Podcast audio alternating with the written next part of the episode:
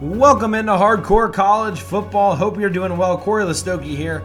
Today we have Audrey Snyder from Penn State Athletic joining us to talk about college football and Micah Parsons. Uh, also, going to update you on the latest in college football world and what conferences are still playing and whatnot as we head into uncharted territory. Let's get after it.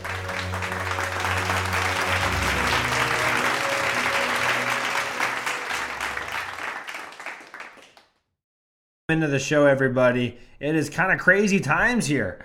I have Audrey Snyder from The Athletic, the Penn State writer.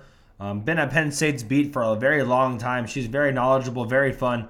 She'll be joining us in just a little bit. Um, but I feel like I have to update you on the latest. That interview with Audrey I had last Friday. Um, so it's a little bit dated as far as the news. Penn State hadn't, or excuse me, the Big Ten hadn't canceled at the time.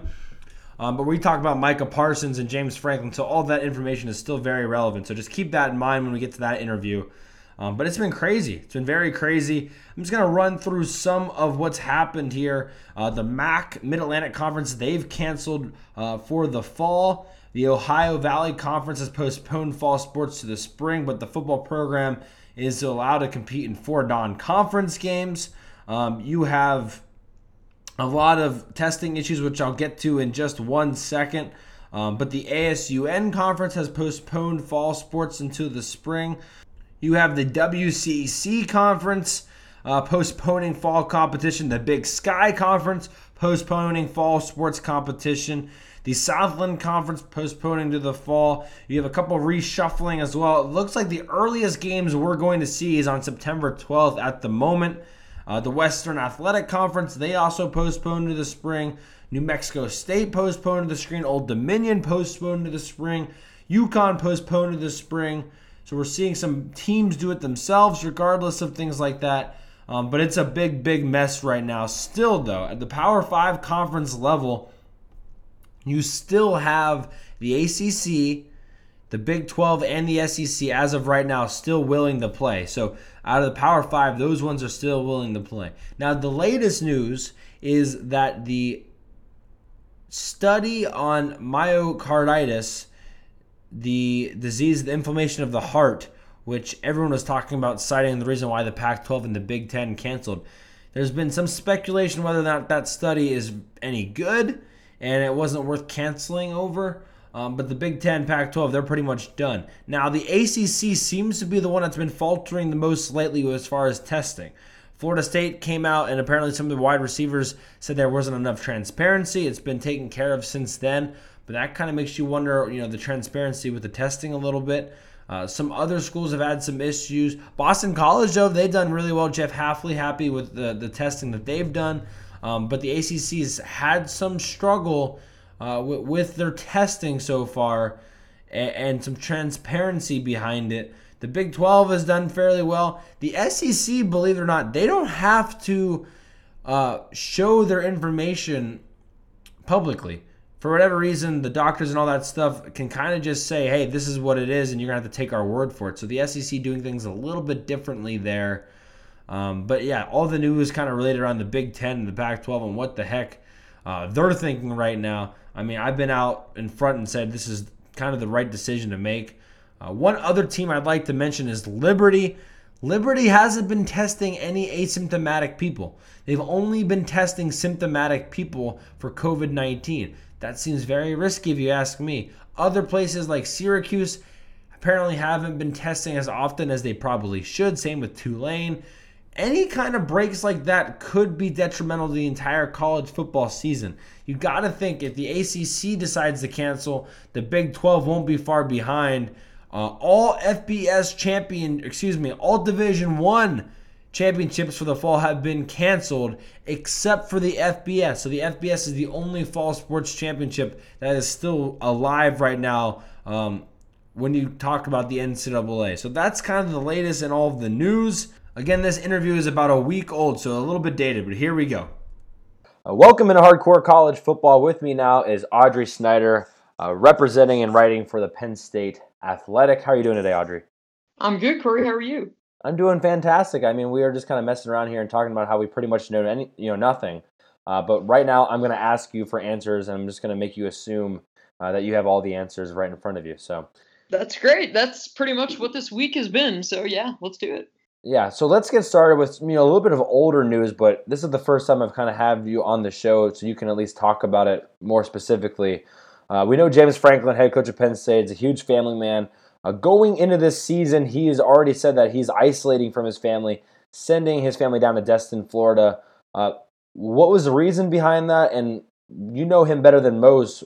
You know how much is that going to hurt his day to day and keeping him focused as much as he loves his family. He's a family guy, kind of guy. Yeah, so I think there are a couple interesting things about this. Um, one, I know a lot of people say, well, like, oh my gosh, with everything going on with COVID, why would they go to Florida? Uh, well, they've been in Florida, and Franklin has a vacation home in Florida. Um, so my understanding is, and again, we haven't talked to James Franklin since May. I want to say, yeah, I want to say last time I talked to him, funny enough, um, I was doing my state of the program interviews for the Athletic, and I was at my parents' house sitting around my mom's kitchen table interviewing James Franklin. So that was kind of weird.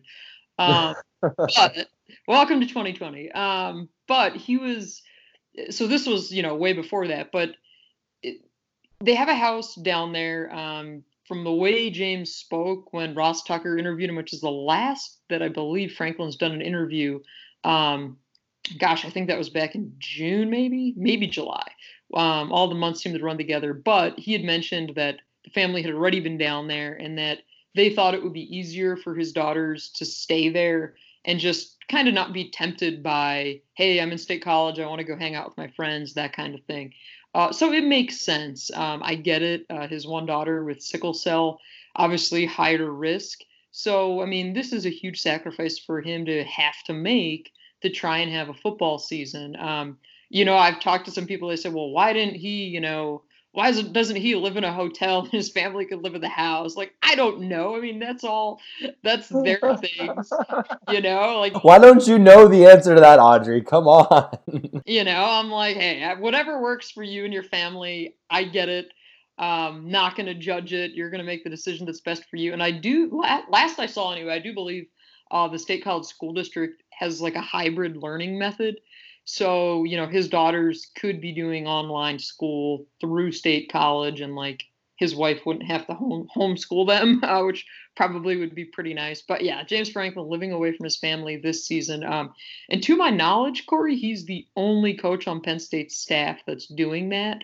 Um, but again, different situation given that his daughter is, you know, in, among the high risk categories. Right, and that's actually kind of a good point. I never even thought about I mean, everyone keeps talking about the players, the players, the players, uh, but we tend to forget about all of the pieces around the players that are coaching, tutoring, you know, keeping them healthy. There's a lot of people that are going to be at risk that are going to be around these players 24/7. So that's an interesting point. That hey, none of the other coaches, as far as you know, have have isolated from their families. But I mean, it just it's just a matter of time before somebody somewhere gets sick um, and is in a severe. I mean, there's just too many people across college athletics uh, for someone not to have you know some sort of risk that maybe they didn't even know about. So that's interesting, and, and, I'm curious how you know Franklin being such a family guy, how he will you know kind of react to, that, especially if there is a season and we're all of a sudden in October. You know he hasn't seen his family for months on end, so it's going to be interesting. I think the other part of that too, Corey. I mean, you're talking right, like at what point can he see his family and he had mentioned in the Ross Tucker interview, and alluded that like it might not be till February because you think about recruiting, and again, who knows um, what's going to happen with that. Currently, as we're, we're recording this, um, the PIAA is meeting to figure out what they're going to do for high school football this fall and whether or not that's going to get changed. So, I mean, you just you have so many moving parts, um, and I'll kind of go back to when James Franklin was hired and he was living in the office, right? I mean, remember that, which definitely feels like forever ago. Uh, but that was a really tough time on him. He had talked about it many times that that was before his family moved here, and it was just kind of weird. But also, it allowed him to really zone in and zero in on doing the job. So, I think he will undoubtedly be locked in uh, this year because really, I mean, what else is he going to do? I mean, this is really bizarre. But I also think too, like, at what point is it too much, right? Like, how much are we asking people to sacrifice to try and get this fall season in? And he certainly um, would fall into that category. Absolutely. And you got to think of it from a money standpoint, too. Like, yeah, Penn State could probably fit the bill for whatever kind of coronavirus testing that they require to, to play football. But A, can all the schools do it? And B, is it really worth all the money and all the risk and liability at the other end? That, that's kind of the big question, right? Oh yeah, and you know, and then of course the players want to know too, like, right, what's the accuracy on the testing? That's going to be a whole other whole other thing uh, as you look to get testing through a third party source. I mean, that's going to be kind of the other the other part of this. But yes, yeah, so many moving parts right now, just absolutely madness. Well, one thing we do know for sure, just happening this week, I think Micah Parsons was a little bit upset that it got released before he could make the announcement, but Micah Parsons, uh, Penn State linebacker, going to forego the 2020 season and is going to enter into the 2021 NFL draft. Uh, he was one of the, I believe, the first linebacker to win the Big Ten Linebacker of the Year as a sophomore. Correct me if I'm wrong. Um, and then on top of that, had 100 tackles last season, uh, five sacks, and was learning basically a new position in 2018 as a true freshman. So two seasons, we thought we probably wouldn't get four out of him anyway, but we kind of feel a little shortchanged not seeing that third and final season as a junior. Um, what's kind of the mindset around around the Penn State fan base right now? Uh, you know, I think fan base, um, you wade into some of the comments and then you try to slowly back away and just be like, oh, I don't want to read this. Uh, my thing, Corey, has always been this. Um, when players have these decisions to make, there are so many variables at play. Sometimes we don't even know everything that's going on in their lives and their minds uh, that goes into these kinds of decisions. So for us to sit back and judge them, I hate when people do that. Uh, yes, it would have been great for everybody to see Micah Parsons play a junior season. It would have been exciting. Um, everybody would have benefited from it. No doubt Penn State certainly would have benefited from it. But for people to tear a kid apart for a decision, I just I don't get it. I don't care for it. Um, but a lot of people think that they're entitled to their opinion and that we should care about it.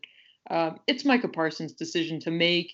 He made it, did the interview with Penn Live, uh, his hometown paper. And so, uh, which I think that's pretty interesting, Corey, that he goes to Penn Live and not in house with Penn State's media operations. I don't know that if that was on the table or kind of how that came to be. Um, but does the video, makes the decision, opts out. Oh, yeah, and it was the eve of Penn State opening fall camp. Um, I will say, when I talked with Brent Pry one on one in May uh, for the state of the program interview, I asked him then and there because at that point everything was kind of looking like maybe a spring season. Uh, and I said to him, I said, hey, you know, do you think that you've already, you know, that Micah Parsons has played his last game at Penn State? And he said, well, you know, I, I like I won't let myself think about it, those kinds of things. Um, and at that point, he said, hey, Micah has not talked to me about it yet. Now that was late May. Obviously, a ton of things have changed since then uh, in the world of college football with the pandemic, all these kinds of things. So, I mean, Penn State gets ranked as number seventh in the coaches poll, um, which whatever that means right now, who knows?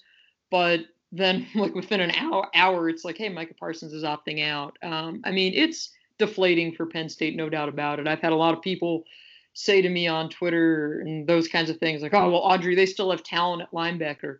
Yeah, no doubt they have talent at linebacker, but you don't have a top 10 pick waiting in the wings on your roster. Nobody does. Um, so, you know, kind of that notion that they're not going to miss a beat without Parsons is absolutely asinine. Um, but you still do have talent at linebacker. Brandon Smith's going to be a lot of fun to watch. But yeah, major, major blow to Penn State's season. I think we have to get absolutely asinine on a t shirt because I think that just 2020, absolutely asinine. There it is. The slogan for the season. right. Well, maybe he went to Penn Live because he was already in Harrisburg and didn't want to drive to State College. I don't know. That was just one no, of the. I actually I do wonder about that because I know um, he wasn't here. Then he came back here, um, and I, you know, I mean, here's the other thing. Every time these guys leave for more than three days, they have to get like retested. So I don't even know when the last time he was up here. Um, we talked with Ellis Brooks a couple weeks ago, and he's roommates with Parsons and um, and so is Jesse Luketa, and there there was like a lot of yelling in the background during the interview that sounded like Micah. Um, so maybe he was up here a couple weeks ago, but yeah, I mean that could could have very well been part of it. Okay, you already kind of mentioned his impact and how Penn State will look to try to respond I did see a couple interesting things out there where people are like, okay, who's the next best player on this Penn State defense? But when you look at Micah Parsons' career at Penn State, and really kind of the weird way in which he ended up at Penn State when he was almost a lock to go to Ohio State um, until they sort of impose a, a, sanction on themselves to not recruit him anymore. Uh, he comes to Penn State. He plays two remarkable seasons, but I mean, people are going to say that this was going to be his breakout year where he really put it all together, and he didn't have that. So when you look at a legacy standpoint, does he even kind of get into the top 10? I mean, Penn State's known for their linebackers, or is it just really hard to kind of rank him somewhere because if you rank him off of just straight skill, maybe he's in the top, you know, five, top three. But based off of what he was able to actually put on the field and the accolades won, I mean, does he even make it into the top 10? I think definitely top 10, but I think it's uh, this whole season, um, whatever kind of season we get this year, all the numbers are going to be skewed because you got 10 games. Um, with Parsons, you don't even have that. And I think, too, Corey, the other part was when you think back to his freshman year, he wasn't a full time starter. That was the whole Koa Farmer timeshare uh, that they were in. So that certainly impacted his numbers as well.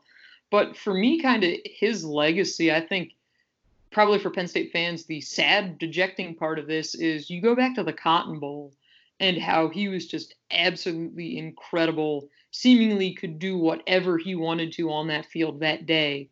Um, to me, that was what we were going to see this year. And even in a video that's since been released with Penn Live, he had mentioned that Brent Pry this offseason was working up different schemes uh, to really give him more opportunities as a pass rusher. So all of that's now thrown out the window. So I think definitely top 10. The numbers to me are not going to tell the whole story there just because limited opportunities as a freshman, no junior season, the rare two and out.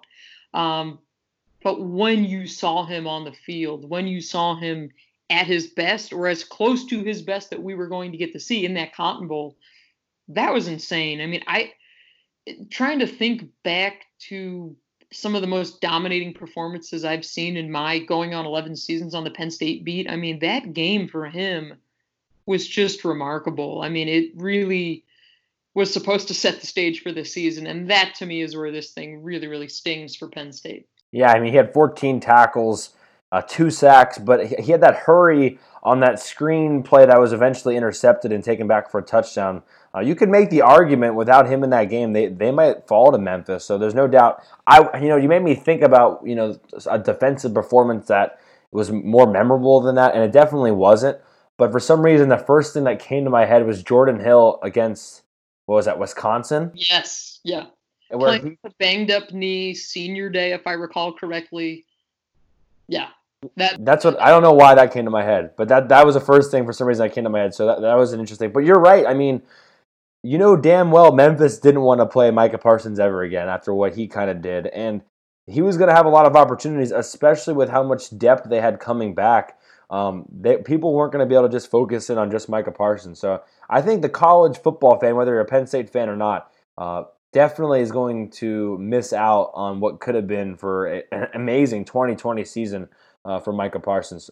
Yeah, it's it's sad, no doubt. Um, and I think too, like, you know, he leaves here without an interception. Corey, teammates are not going to let him live that down. Um, and oh yeah, thing lesser lesser known, very much so on the scale, uh, less impact. But uh, Penn State's off returner now, also out of the equation. So maybe you see uh, Noah Cain back there with Journey Brown or Keyvone Lee back there with Journey Brown, something like that. But yeah, so many, so many ramifications. Yeah, so that was the first thing I thought of is how they're going to replace uh, that key blocker on the kick return. That was the first thing that came to mind. No, I'm sure it, it, it, didn't make a lot of the graphics out there. It didn't make the headlines, but you know, it could have. Yeah, and we'll never get to see a Micah Parsons kick return either. So I mean, as sad as that is as well. I, I was curious if he was going to be able we saw kind of what Penn State did with Saquon Barkley when he had that Heisman campaign for at least a little bit there. I was curious if they were going to find ways in the red zone to try to get him a couple touchdowns to at least get people talking and considering something like that. But I guess we'll never see anything like that either. Yeah, we'll never know. And I think even the interesting thing with the Barkley Heisman campaign that they rolled out for a little bit is Penn State was in such a tough spot at that point because like they still wanted to promote Trace McSorley a good bit too. Um, where this year, I mean, you were going to have one guy on your roster, most likely, unless, you know, Journey Brown plays out of his mind and keeps playing out of his mind. Maybe, who knows?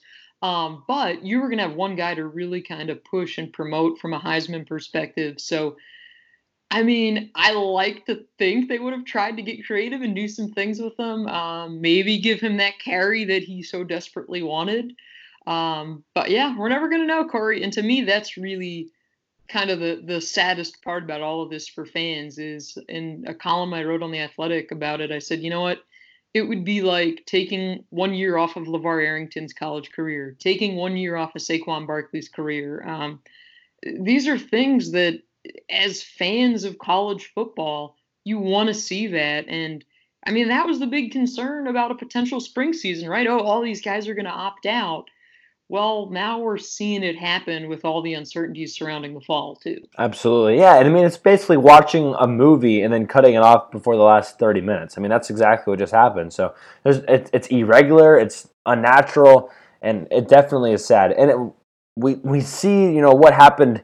It's so weird. So we had that announcement, and then we had the new Big Ten schedule drop. At the same time, UConn says, hey, we're not going to play college football at all. And it kind of just shows that everyone across the country is at different stages on what they deem safe. Uh, but let's talk about that Big Ten schedule. It's 10 conference games.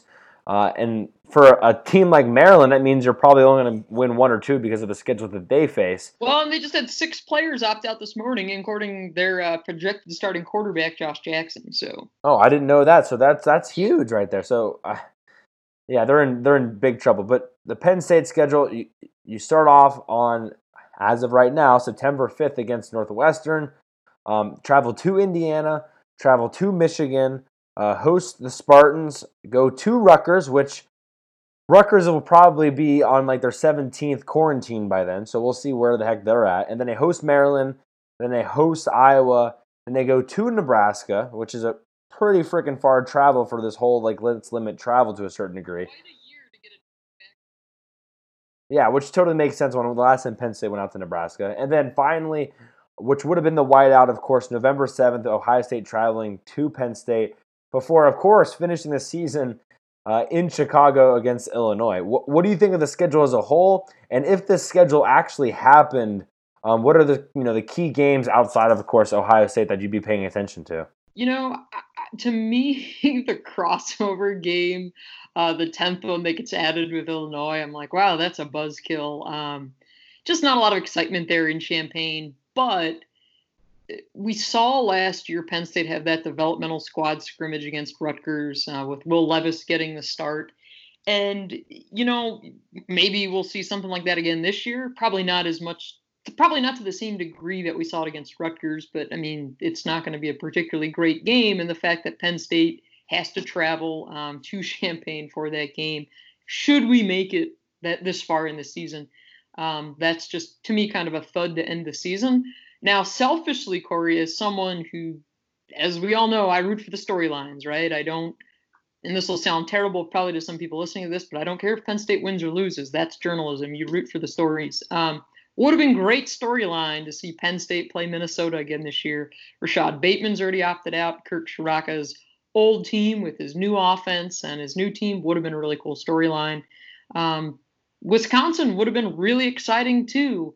Of course, Penn State opens the 2021 season at Camp Randall. So, uh, based off of what the Big Ten wanted to do, they wanted to try and pair teams up for that 10th game that necessarily haven't played each other too fairly recently. So, Penn State's last trip out to Illinois was that uh, Friday night game that was very unmemorable uh, except for the fact that it was the team's first Friday night game. So, you know, I think the way the Big Ten built the schedule with these built in bye weeks makes a lot of sense because if you get a game that can't happen, right? Maybe Penn State. Now, Northwestern did say earlier on Friday that that one positive test that they had that shut down workouts was actually a false positive. So, if for whatever reason Penn State couldn't play Northwestern, they could then make that game up during one of these open weeks. So you've got two open weeks during the season, and then you also, after Illinois, have extra open time. Um, and there's a cushion there too with the Big Ten title game, should they need to push that back later than December 5th. So I like that the Big Ten has a lot of flexibility. For me, the I mean, nothing's changed in terms of the make or break game is still Ohio State, but now it does get more interesting, I think, with Penn State playing Michigan week three in Ann Arbor. Um, Virginia Tech was going to be so much of a tune up for that game. But, Corey, I will say what favors or what works in Penn State's favor at this point is that you're going on the road early in the season, but we don't know exactly what Michigan's fan situation is going to look like. But it's certainly not going to be a full stadium. They've already said that. And look at what Penn State's doing uh, with no fans because of the state orders right now. So it eliminates the crowd noise factor. Now, yes, that's great for the Michigan game, but then you look at the whiteout, and barring a pandemic turnaround, um, Penn State's not going to have fans there. So I still think, I mean, your season's going to be made on those two games in particular. Iowa's always going to be interesting. That's become a really great uh, series for Penn State. But yeah, I I like more so what the Big Ten has done with building in time to their schedules more than anything. Yeah, and the only kind of gripe I have is the fact that they moved up the Ohio State Michigan game as if they were uh, uh, sure that that game was going to get played if they kept it at the end of the season. But then they didn't want to make it earlier, like one or the, you know week one or week two. So I some things I was a little questionable about, but at the same time, uh, I guess the only other thing I was a little bit concerned with is if you need a 14 day period between some sort of quarantine, you know, this, you know, one or two bye weeks doesn't really give you that kind of flexibility. So if you have an outbreak, I mean, does that basically eliminate you for one or two games if you have to wait the full 14 days? I mean, how how are they going to do something like that? If or is it going to be, hey, there's an outbreak, you're pretty much done for a month? I, I don't know how that's going to work. Yeah, it's going to depend, and, and I think this is where we're really going to have to look at testing turnaround times, right, and how quickly and how accurate are these tests going to be? Um, but I do think it's it's a weird year, unfortunate year for Penn State to be going out to Nebraska, uh, such a far trip, not an easy trip to make. And then you also add in the Champaign trip to that as well. Um, Rutgers, fairly easy trip. Michigan from State College, easy trip. Um, but yeah, getting to Nebraska, you know, eh, this in Halloween weekend, um, sounds interesting. I am very curious, Corey, go, kind of going along those same lines of how is Penn State going to travel for away games? Um, are they still going to stay in the hotel the night before home games? Uh, haven't been able to get answers to those questions yet, but I do wonder if anything potentially uh, could change with some of that. Yeah, let's talk about kind of what Audrey knows because. Oh boy. Well, this will be a short segment. um, because we just found out Sandy Barbour, you know, sending an email to all the season ticket holders, basically saying, um, please donate your money that you had for the 2020 season tickets. If not, you can roll it over to 2021. Um, or you can get a refund, but we can't promise you seats moving forward. So we know that. Keep your seat licensing fee either way, Corey. That's part of the full refund, which I thought was not the best thing. But yeah, continue. So I mean, that's where we're at with the fans in the stands. But what else do we know about Penn State football games moving forward? I mean, you don't know very much from a press standpoint on whether or not you're going to be allowed there. Um, but is there stuff we do know? I mean, are you going to be allowed to go to any of the practices? Are uh, everything going to be video conferences? I mean, do we know anything? That's the question I ask myself every single day.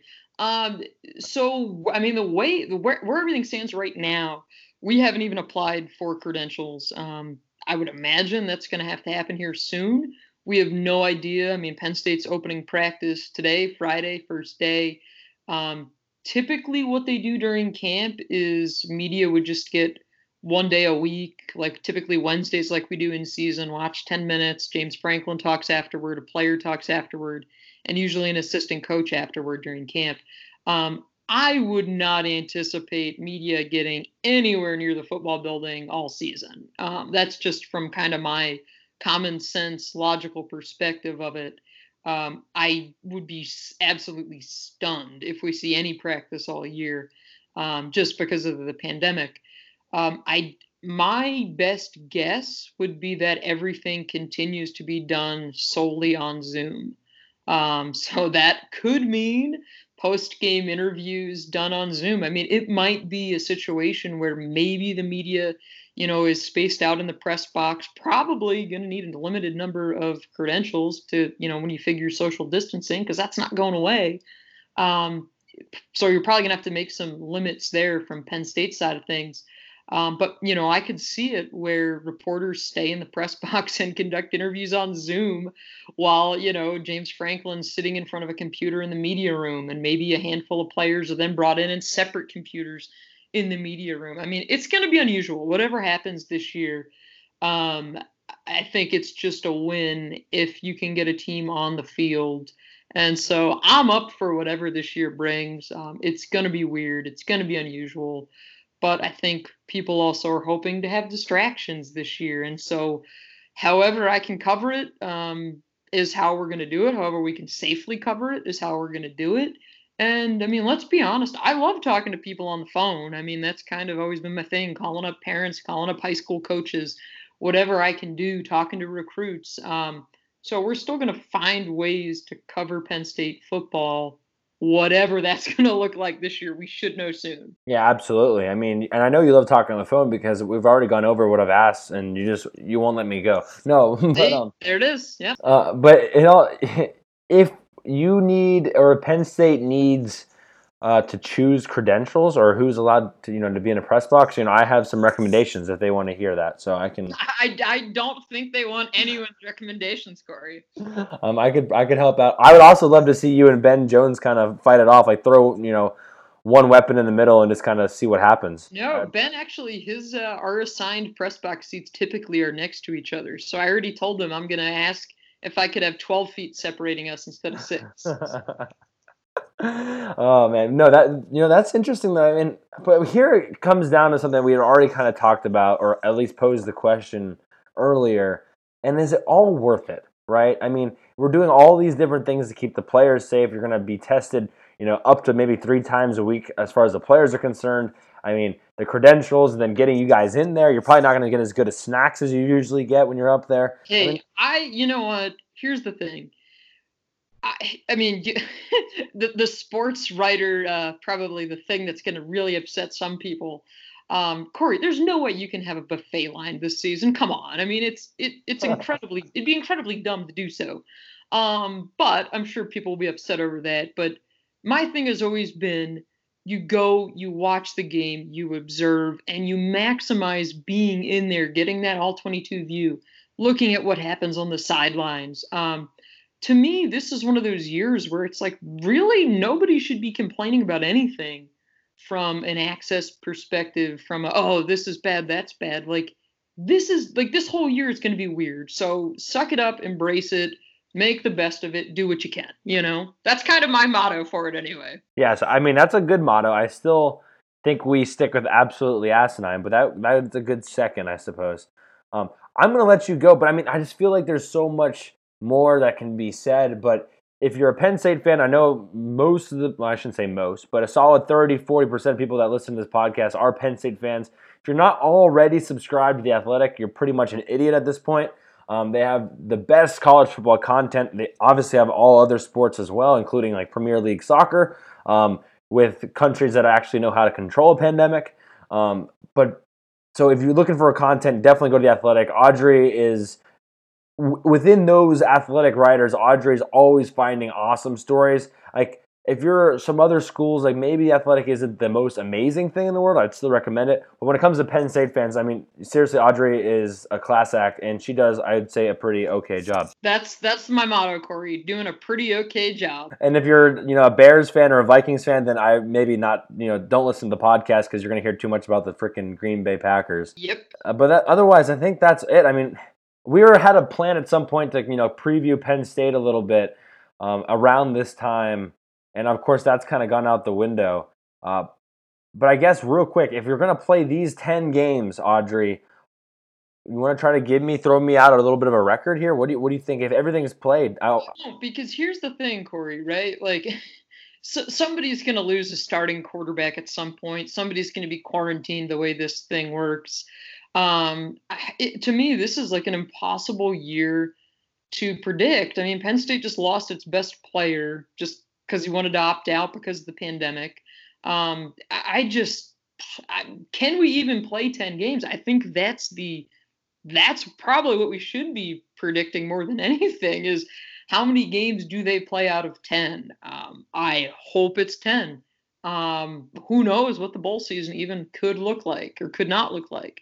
So yeah, Corey, I, I will not give you a number on it. Um, maybe later on in August I will though, but right now just way too many unknowns, way too many people opting out. Dang, I was trying to hold you to a number right now, Oop. so that was my that was my best bet at it. But you know, um, you're right. I mean, I don't know. I'm a little bit more pessimistic about all this, so I'm, I'm not going to go into that. But um, it will be interesting nonetheless. And thank you so much for coming, Audrey Snyder, again from the Athletic. Uh, she writes good stuff. She says good stuff. Make sure to follow her on Twitter as well. Thank you so much, Audrey. You got it, Corey. Take care. Again, special thanks to Audrey Snyder taking some time out of her Friday to speak with me. I really appreciate it. You know, these small podcasts, we don't get as much love all the time. And so for her to take some time out of her day to, to talk college football with us was fantastic. Obviously, Penn State and the rest of the Big Ten will not be playing games this fall, as we kind of mentioned there towards the end. But I really thought the Micah Parsons bit was really interesting, and I hope you enjoyed it as well. Uh, that will pretty much do it for the normal college football stuff. I do want to mention real quick if you're following me on Twitter, you already know. Same with Instagram. Uh, you can follow me on Twitter, Hardcore CFB. Instagram, I believe, is Hardcore College Football. But I am in a NCAA Football 14 Twitch stream dynasty league.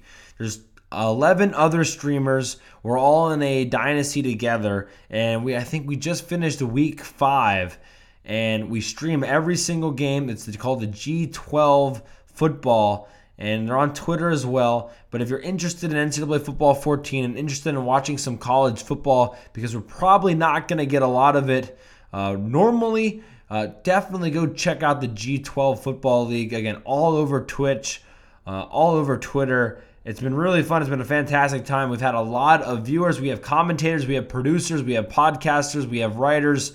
Um, it's been a fantastic start to this little league. Uh, so I encourage you to go check that out if you're interested in just finding some sort of college football, some avenue uh, to get your fix. Definitely come check us out. Come hang out with us. It's been a really fun time, and I've enjoyed it so far. So that will do it for the podcast today. I hope you guys are all staying safe, staying healthy, and until next time, uh, stay hardcore.